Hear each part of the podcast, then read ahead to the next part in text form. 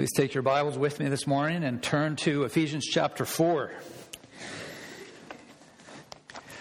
Doreen and I are still so grateful for your gracious gift last year about this time that sent us to Edinburgh, Scotland, and to London, England.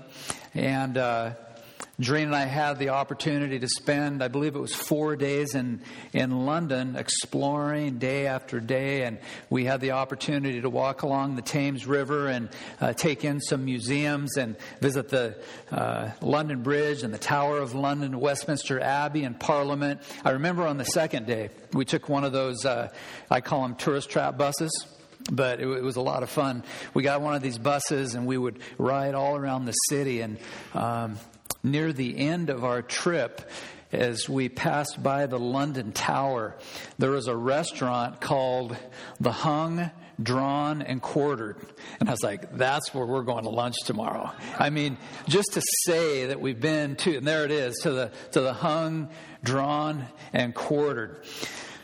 The Hung Drawn Quartered is uh, a little establishment that is just a stone's throw away from the Tower of London. If you have had the opportunity to see the movie Braveheart, one of the things that they do not depict very well is the location of the execution of William Wallace, which is at the London Tower. Uh, and the other thing they don't do very well is the method of execution. Most people don't realize he was hung, drawn, and quartered. Then his head was dipped in tar, placed on London Bridge, and we were right there where all of that happened. I want you to imagine with me that uh, it's really an impossible scenario that as Doreen and I ate lunch that day at this establishment, the hung, drawn, and quartered, that there arose a bit of a ruckus on the street outside, and all the customers turn their heads, and the Queen of England shows up. And she walks into this restaurant. She looks left and she looks right, and then she makes a beeline to the table that Doreen and I are at. And she greets us and invites us to the Windsor Castle. And so we walk onto the carriage with Queen Elizabeth and we go to Windsor Castle and we have tea with the Queen of England. By the way, this is all, yeah, Maria, it's, it's not true. Maria's like going, this is amazing. it's fictional. I wish it were true. But there we are, we're, we're having tea with, and I'd even compromise and have tea with the Queen of England. Any other time, forget it. But uh, so there we are, drinking tea with the Queen of England, and then she has her entourage bring baskets of gifts just for Doreen and I. I want to ask you, how would you respond to such a scenario? I know how I would respond. I would respond something like this I'm not worthy to receive any of these gifts. In fact, I'm not worthy to have you even invite me to the Windsor Castle to have tea with such an important person. Scripture tells us that God has set his affection on the church. The Bible also reveals that, that God finds great pleasure in giving special gifts to the church. He has, most noteworthy, He has given us His Son, and the Son has bestowed grace on each individual follower in His church. You need to remember that the church is at the very center of God's redemptive purposes. And last week we learned that God places a premium on a church which is unified. And so Paul urges the Ephesians in Ephesians chapter 4, he urges these believers to walk in a worthy manner. He urges them to walk in a manner of the, the calling that they have received, that they are to display the characteristics of humility and gentleness and patience. Moreover, he, he urges them to, to bear with one another in love. And then finally, he calls them to maintain unity, specifically unity of the Spirit in the bond of peace. I need to say that unity, as important as it is to God, it is not the only priority. That God has for the church. He also intends for this unified church to be growing daily in maturity. The title of the message this morning is Building a Maturing Church.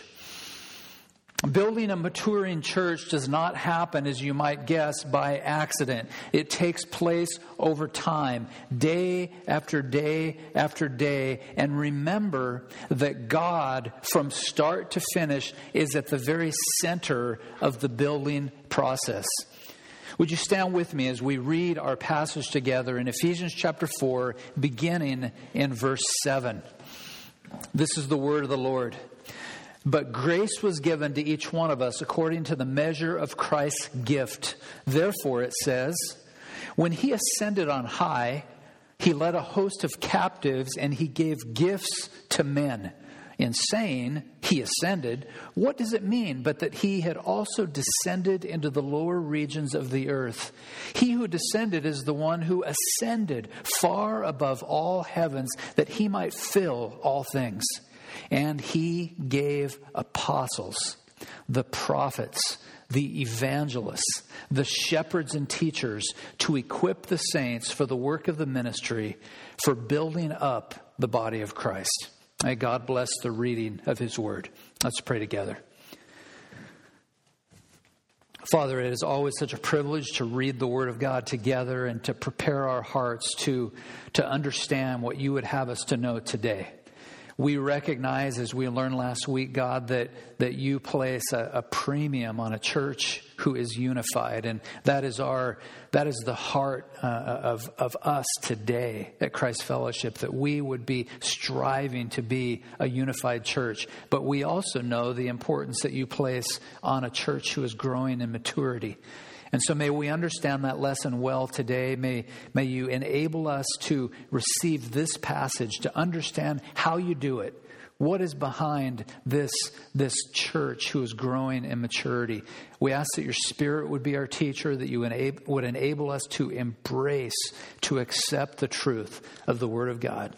In Jesus' name I pray. Amen. The question this morning is how is it that God builds a mature church family. In our passage before us, we discover rather quickly that God gives, and I want to have you pay close attention to that word give, that God gives the church two very important things. In verses 7 and 8, we see by way of introduction, by way of overview, that God gives grace to the church.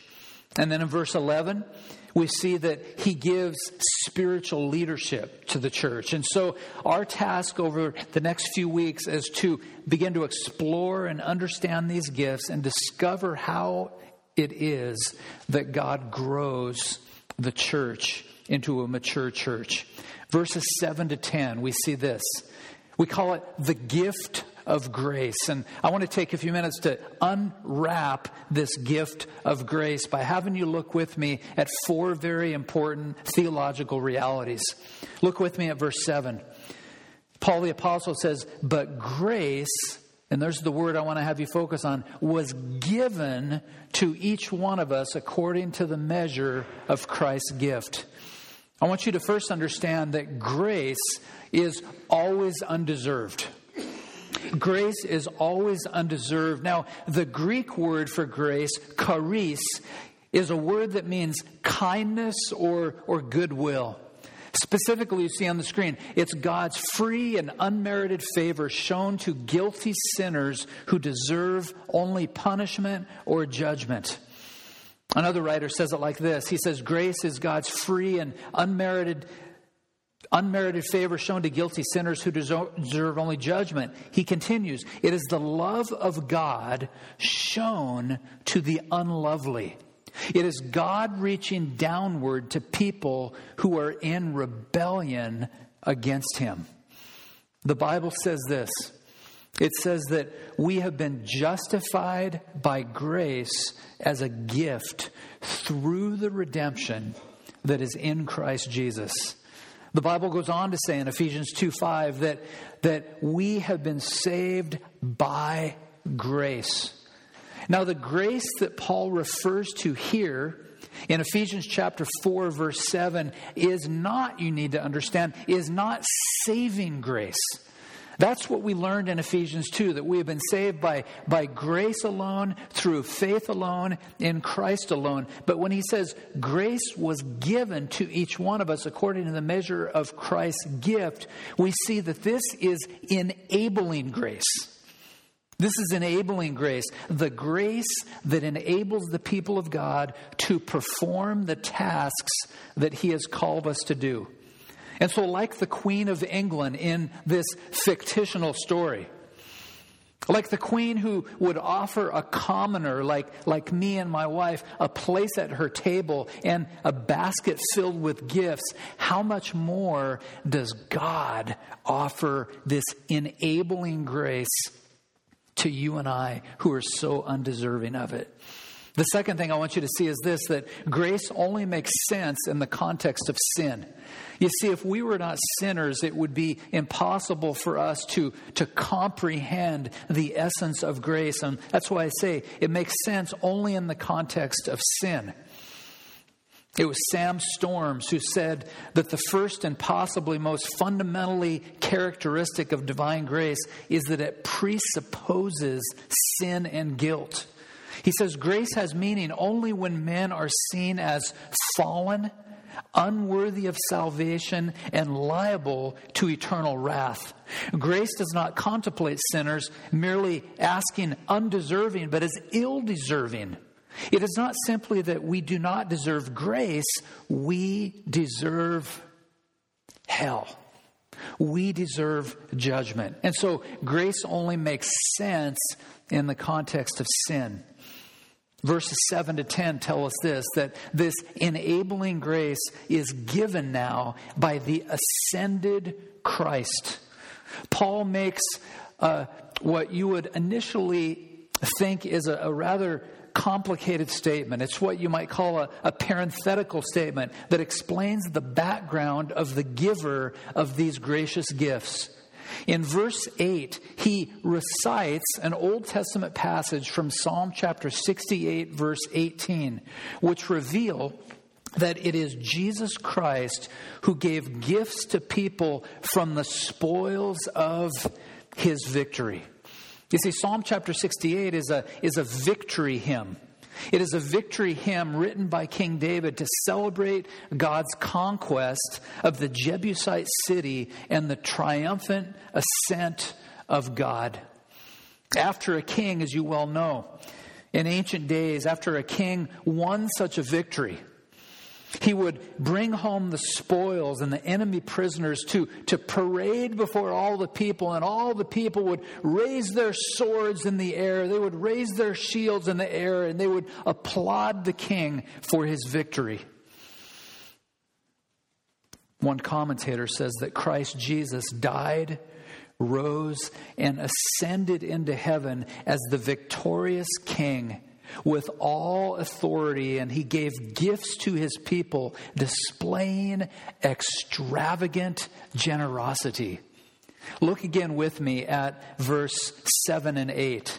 I've asked you to pay close attention to the word given. Given in verse 7 and gave in verse 8. The text reads, When he ascended on high, he led a host of captives, and he did what? He gave gifts to men.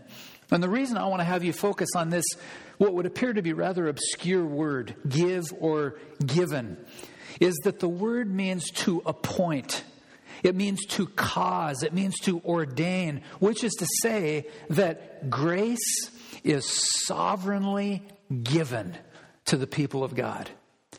Enabling grace is a sovereign gift from the hand of God to the people of God, and it is specifically given, as this verse reveals, by the ascended Christ.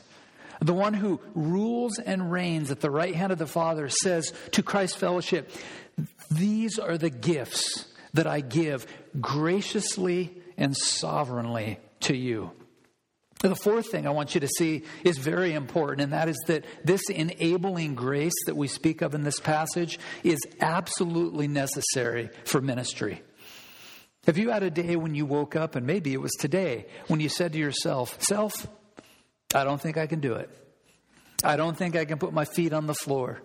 Or perhaps you get your feet on the floor and you make your way to the shower and you have breakfast and you, you get in your car and you turn on the ignition and you look in the mirror and say, Self, I just don't think I can do it today. Or you make it to the office or you make it to school and you sit in your desk either at school or your place of employment and you just say, I don't know if I can go on.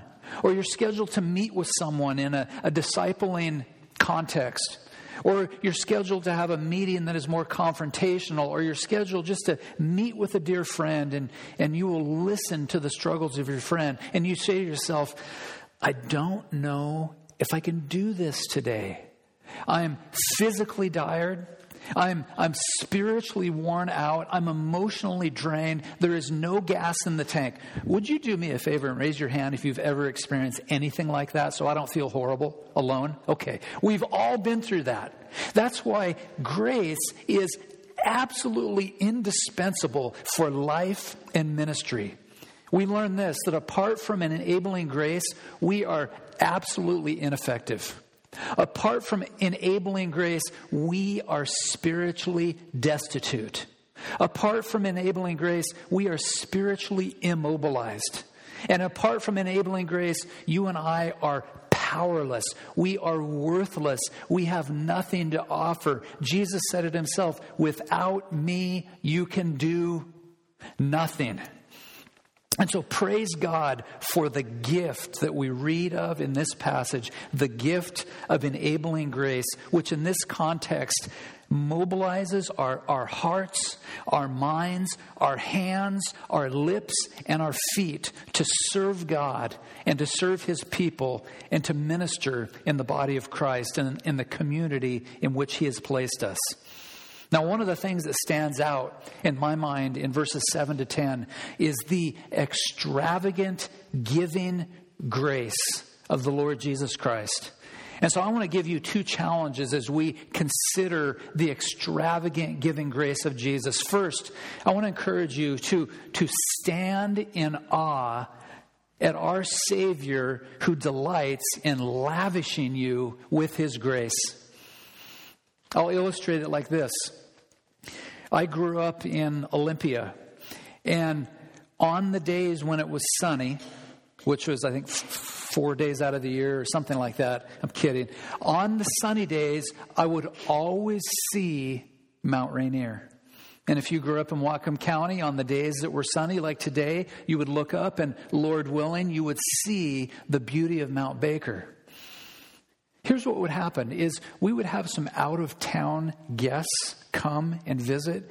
And if they visited on a sunny day, we'd be driving down the road, and invariably our guests would say, What in the world is that? Let's say they're from Kansas. They've never seen anything like that before. You say, Well, that's Mount Rainier. That is the most beautiful mountain I've ever seen. Well, you and I, whether it's Mount Baker or Mount Rainier, we see it on a fairly regular basis and we forget the beauty of the mountain. I think the same holds true with the grace of God. Is on a daily basis Jesus dispenses his people with what we're calling enabling grace. And we should be like that out of town visitor that says, That is amazing enabling grace. I can't believe that Jesus sovereignly dispenses this grace to me. We should be blown away by it. We should stand in awe at our Savior who finds great delight in granting us this grace. When you marvel at God's grace, you see your worldview becomes absolutely revolutionized. When you marvel at God's grace, your priorities are revolutionized. And when you marvel at God's grace, your life begins to be revolutionized. There's a second challenge I want to give you, and that is to make it your aim to model the extravagant giving of the Lord Jesus Christ. You see, when you, when you model the extravagant giving of Jesus Christ, you, you cast aside something that I am very, very concerned about these days. You cast aside this entitlement mentality. Are you familiar with this mentality? My school owes it to me. My boss owes it to me. My spouse owes it to me. Can I say something with the heart of a shepherd, but with a little passion attached to it? You don't deserve anything. Yet, God and His grace and His mercy dispenses this abling grace to the people of God. And so when you model this extravagant giving of Jesus, you throw away this so called entitlement mentality. Additionally, when you model the extravagant giving of Jesus, your attention all of a sudden becomes riveted on their needs and their needs and their needs instead of me, myself, and I. And so I would challenge you this week how can you share the extravagant giving of Jesus at school, at work, in your home, with friends, with your family members? Some of you know our neighbor, Paul, who lives right over here. And I had a, a fascinating conversation with Paul, who told me that he grew up, as some of you know, he grew up in, in Greece, and he told me that when he was a young man, he was interrogated by the communists. And the communists took him in and they asked him some questions about his father, and he didn't know the answer. And they beat him up there in Delphi. And he told this story with, with, with emotion and passion. And as I was listening to Paul, I got to thinking, I've never had the chance to just sit down and enjoy a cup of coffee with our neighbor. And I said to Paul, Paul, you're, you're a Greek man. Do you like coffee? I knew what the answer would be. Oh, yes, I love coffee. I said, sometime very soon, would you stop by the church? And he, Paul loves to walk. And I said, I'd love to take a walk with you to Master's Blend and buy you a cup of espresso and just continue this discussion. And what led me to do that, and I should have done it years ago, is I'm convicted that we began to model the extravagant giving of the Lord Jesus Christ, that we listen to people, that we hear their stories, we hear the depth and the passion of their stories, and somehow, by God's grace and mercy, we ultimately have the chance to save, to, to, to tell about the saving message of our Savior the Lord Jesus Christ. And so let's pray for our neighbor together. He's a, he's a really, really special guy. Well, God does not only give the church the gift of grace, He doesn't just leave us there, He also gives the church the gift of spiritual leadership. And that's our second point this morning. Look with me at verses 11 and 12. Paul says, he gave the apostles and the prophets, the evangelists, and the shepherds and the teachers to equip the saints for the work of the ministry, for building up the body of Christ. This is what I like to consider as the, the range of gifts to the church. And you need to understand that Paul does not intend in Ephesians chapter 4 to, prevent the, to present the full scope of the spiritual gifts. In 1 Corinthians chapter 12 and Romans 12 and 1 Peter 4, he will do that for us. But here he focuses on four kinds of spiritual leaders that are given to the church. And Paul uses the same word translated as gave in this passage as well. Notice, he says that he gave these four gifts the apostles, the prophets, the evangelists, the shepherds, and the teachers. So, once again, the term means to appoint or cause. That is, Jesus sovereignly grants these gifts to the church. Notice who he appoints. Number one, he appoints or gives the apostles.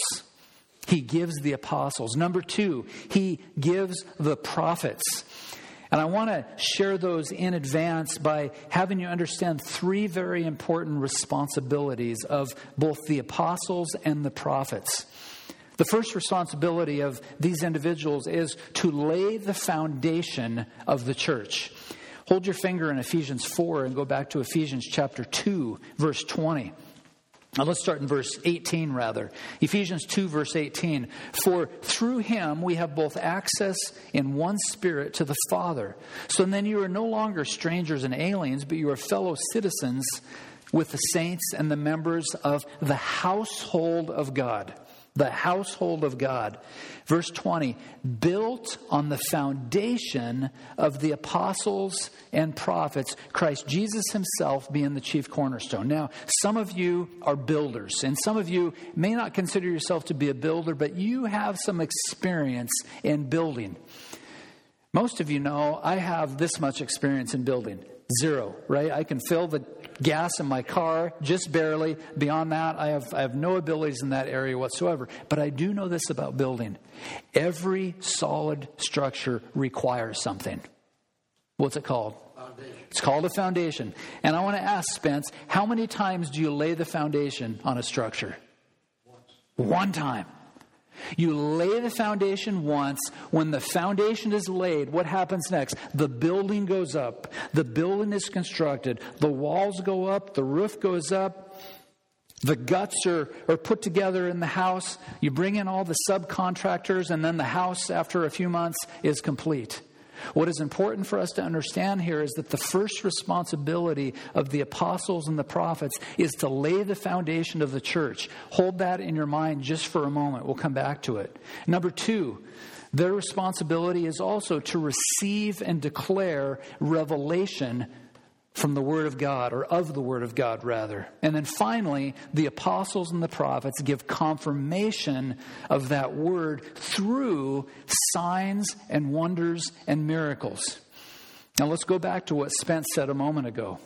When you lay a foundation in a house or a structure, you do it one time. Once the foundation has been laid and is secure, you no longer have to build it again. Ephesians 2:20 says that the that the apostles, look at it with me, it's built on the foundation of the apostles and the prophets, which is to say, this ministry and the church has ceased. We no longer need apostles and prophets. They are no they, they have passed away with the closing of the canon. Apostles and prophets ceased with the completion of the canon. One writer says once the foundation was laid, the work of the apostles and the prophets was complete. But there's more. We see that Jesus has given sovereignly to the church evangelists. Evangelist comes from a word that means this a person who announces or proclaims the good news of Jesus' death, burial, and resurrection. And then there's a fourth category of gifting that, the, that Jesus gives the church, and Paul calls this, this category shepherds and teachers, or if you will, pastors and teachers. I want to give a brief definition.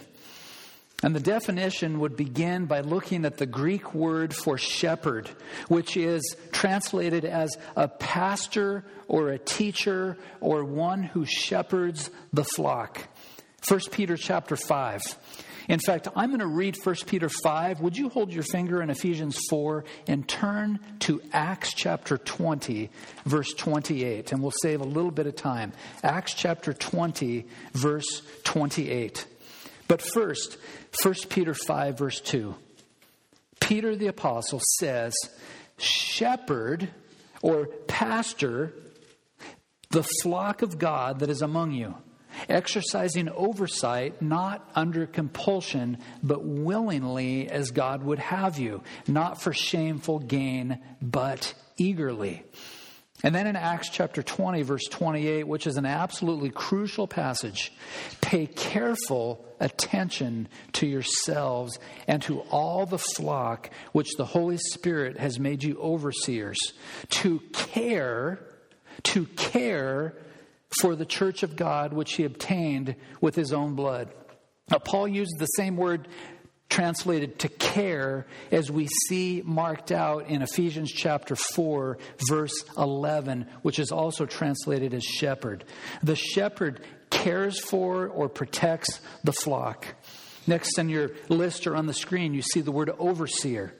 The overseer, the episkopos, as it were, a church leader charged with caring or watching over the flock. Now, if you would indulge me, verse 28, once again in Acts 20, pay careful attention to yourselves and all the flock which the Holy Spirit has made you what? Overseers. Overseers to care for the church of God. The word is also found in 1 Timothy chapter 3 verse 1 where Paul says if anyone aspires to the office of episkopos or overseer he desires a noble task.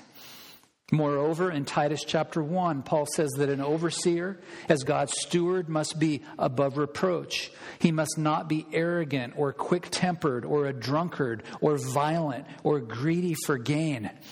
And there's a final category here, and it's the word elder. Presbyteros is the Greek term, and, and it's literally translated as elder. So once again, Paul says in 1 Peter 5 1, I exhort the elders among you. Titus 1 5, Paul says, appoint elders in every town as I directed you.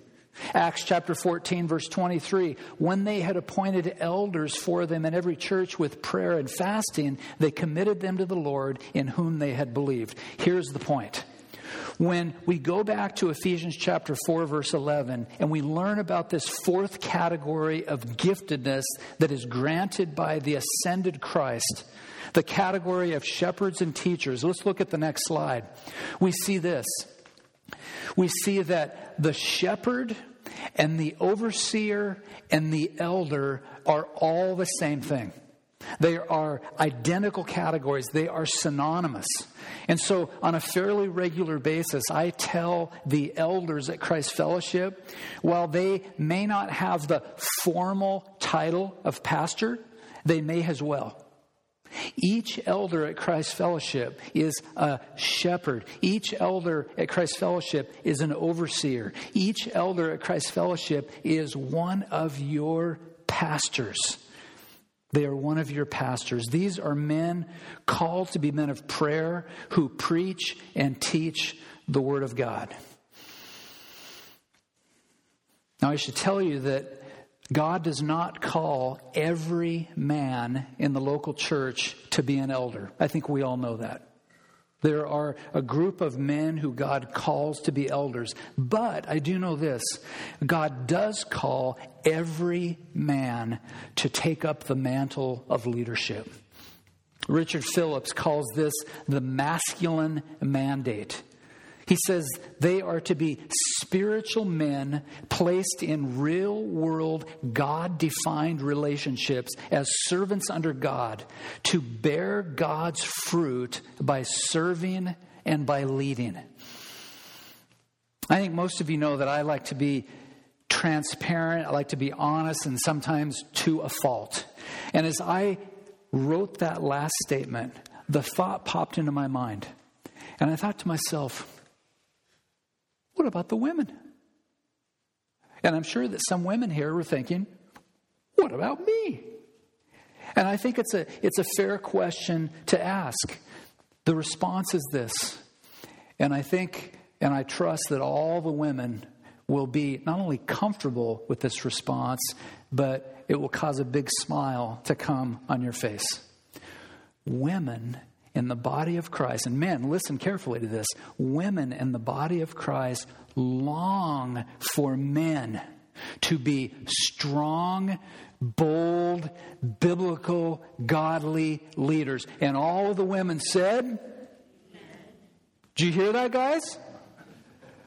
Women, they long for the men in their church family to be bold, biblical, godly, courageous leaders. And so I want to conclude our time together this morning with a challenge to the men. I want to say to the men this morning that God is on the lookout for a certain kind of a man. He is looking for a certain man that is marked by three very important qualities. First, he's looking for men of character. God is looking for men of character, men who are godly. Men who have integrity, men who say what they mean and mean what they say, men who will not cower in the face of controversy, men who do not run away from a confrontation. God is on the lookout for men of character, but He's also looking for men of conviction. He's looking for men of conviction. There is a well known theology, theology professor and theologian by the name of B.B. Warfield. B.B. Warfield was a man who fell in love with a, with a young girl, and they, they got engaged and they were married. They went to Europe. And on their honeymoon, something happens. Not anyone really has an explanation for it. Some think it was a lightning strike, others, they don't really know. But something happened to his bride on their honeymoon that utterly incapacitated her. And so, for the rest of his life, he took care of his wife. Very rarely would he leave the campus of Princeton Seminary because he wanted to be close to his wife. He could have had many outside speaking engagements and, and writing engagements and other meetings around the world, but B.B. Warfield decided to stay as close to his wife as humanly possible. He wanted to maintain his marriage vows and honor his wife and to love her as Christ loves the church. This is a man who understands what it is to be a man of conviction. And this is what B.B. Warfield said. He said, Convictions are the root on which the tree of vital Christianity grows. No convictions, no Christianity. Scant convictions, hunger bitten Christianity. Profound convictions, solid and substantial religion. Warfield said, Let no one fancy that it can be any otherwise. Ignorance is not the mother of religion, but irreligion. The knowledge of God is eternal life, and to know God means that we know Him aright. B.B. Warfield is a man who is a man of conviction. And I want to encourage the men at Christ Fellowship to be just that kind of a man. Finally, God is looking for men of competency, men who grow in the skill set that they have been given, men who grow in their understanding of the Word of God, men who can teach and preach and counsel and serve and lead. I read this several years ago. It says, Give me a man Give me a man of God whose faith is master of his mind, and I will right all wrongs and bless the name of all mankind. Give me a man of God, one man whose tongue is touched with heaven's fire, and he will flame the darkest hearts with high resolve and clean desire. Give me a man of God, one man, one mighty prophet of the Lord, and I will give you peace on earth, bought with a prayer and not a sword. Give me a man of God, one man true to the vision he sees, and I will build your broken shrines and bring the nations to their knees. This morning, the thing I want you to see above all is that God blesses the church with grace and spiritual leadership for this purpose, so that the church might be growing in maturity. Now, we have seen the importance of a church who is unified. We've seen the importance of a church who is unified in Ephesians chapter 4, verses 1 through 6. I want to bump ahead a couple of slides and, and have you look at something with me. Let's go ahead, two slides. And this is the thought that struck me. One more. The thought that struck me was this if you like football, and even if you don't like football, you know that one of the things that happens at the beginning of every football game is that three or four or five of the players, usually captains on the team, will come to the center of the field for the coin flip. And generally, you will see grown men or high school boys holding hands. It's kind of a weird deal, isn't it? It's the only time you're ever going to see those guys holding hands. But as they march out onto the field with, with, with their brothers, with their comrades, holding hands. This is a sign of unity. And this thought struck me this week as I was considering the importance of the unity of Christ, or the unity of the body of Christ, rather, that we need to be unified at Christ Fellowship. It, it, it is all important. But the next thought struck me was probably even more important. As important as unity is to a church family, unity does not always result in maturity. It does not always result in maturity. We can be unified but remain immature. But unity is a prerequisite for Christ's fellowship to be growing in maturity as a church family. And so we commit ourselves to standing in unity, and then we commit ourselves to be growing in maturity. So God blesses the church with, with two things here. He blesses the church with grace and spiritual leadership so that she might be growing in maturity day after day after day. My challenge as we close what is it that, that you individually need to be doing this week so that you'll be growing in maturity? And what is the role of your pastors and your teachers, those that God has, has gifted your church with to help facilitate what it means to be growing in maturity? Next week, we will continue in part two of this study as we look specifically at verse 12. And we will look at a brief job description of pastors, elders, and overseers, all the same office. And we will ask, what are the elders of the church called upon to do in the local church family? And once we have a clear understanding of what that job description entails, then we will see what it looks like to move forward as a church family that we would be growing in maturity. Because that's exactly what God is calling us to be.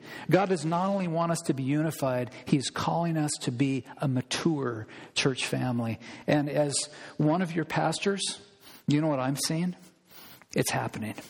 It's happening. And a lot has been happening in recent days where the Holy Spirit has been doing mighty things here in our church family. And we're going to see that afterwards in the town forum when we get together in this town hall session. I want to invite 100% of you to come. Even if you did not bring anything to eat or bring a lunch, come on over. We'll have extra for you. And we're looking forward to seeing what God is doing here at Christ Fellowship. Let's pray together. Thank you, Father, for all that you're doing at Christ Fellowship. We look forward to seeing more of what's happening in the town hall session after this service. God, for now, thank you so much for, for granting us gifts through your Son. We thank you for the gift of enabling grace. We thank you for these spiritual leadership gifts that you appoint in local churches so that the church family might grow in maturity. And now, God, one of the, the, the, signs of a growing church is that we are active in the administration of the ordinances. God, and the ordinance that we observe today is the Lord's Supper. We recognize, God, that uh, the bread is a symbol of your son's body, and the, the cup is a symbol of the blood of your son that was shed for your people on Calvary's cross.